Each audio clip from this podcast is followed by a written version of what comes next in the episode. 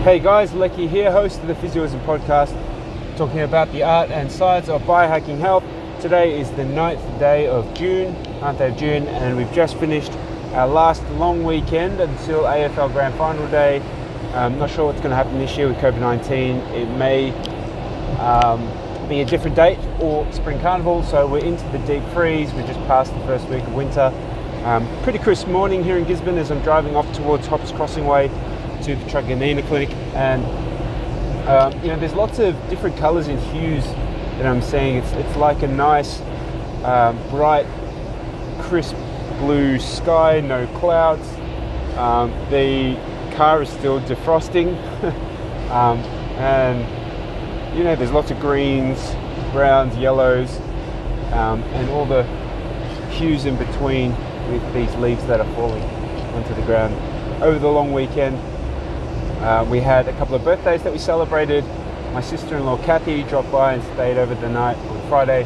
My younger brother Benny turned 30, and my niece Elizabeth turned 12. And so we were hopscotching around um, the suburbs uh, celebrating, and it was just one of those things where you're reminded of how fleeting time is. My little nephew, my little niece Elizabeth is 12 a young lady. Um, she's developing her own interests and passions.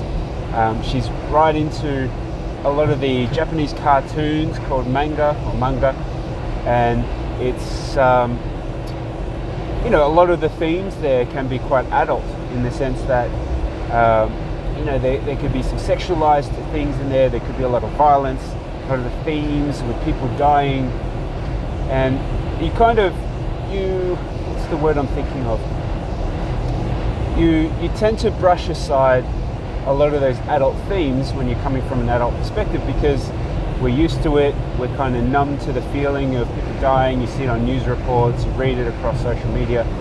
But to young eyes and young minds, a lot of these concepts are all new and they're just trying to figure out what that actually means in their own minds, you know. And talking to my brother-in-law Rich and we were the father and you know he was he was surprised, he was caught off guard on how uh, how this all came about, you know, and um, moving forward, he would like to watch episodes and watch things before, it, uh, before Elizabeth, you know, consumes these materials. But you know, in the end, you see that these young minds are transitioning into young adult minds, and that's a challenge that I'll be, um, Belinda and I will be thinking about because I think you want the balance of providing a safe place and boundaries within the home, but at the same time, you know, these little minds are starting to get an idea and evolve of an evolution of what what it actually means,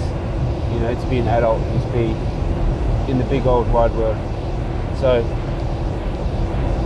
I would like to consider I would like to consider those things with their own kids as they're growing up because you know right now we're future casting because our oldest is five and we have some you know strategies.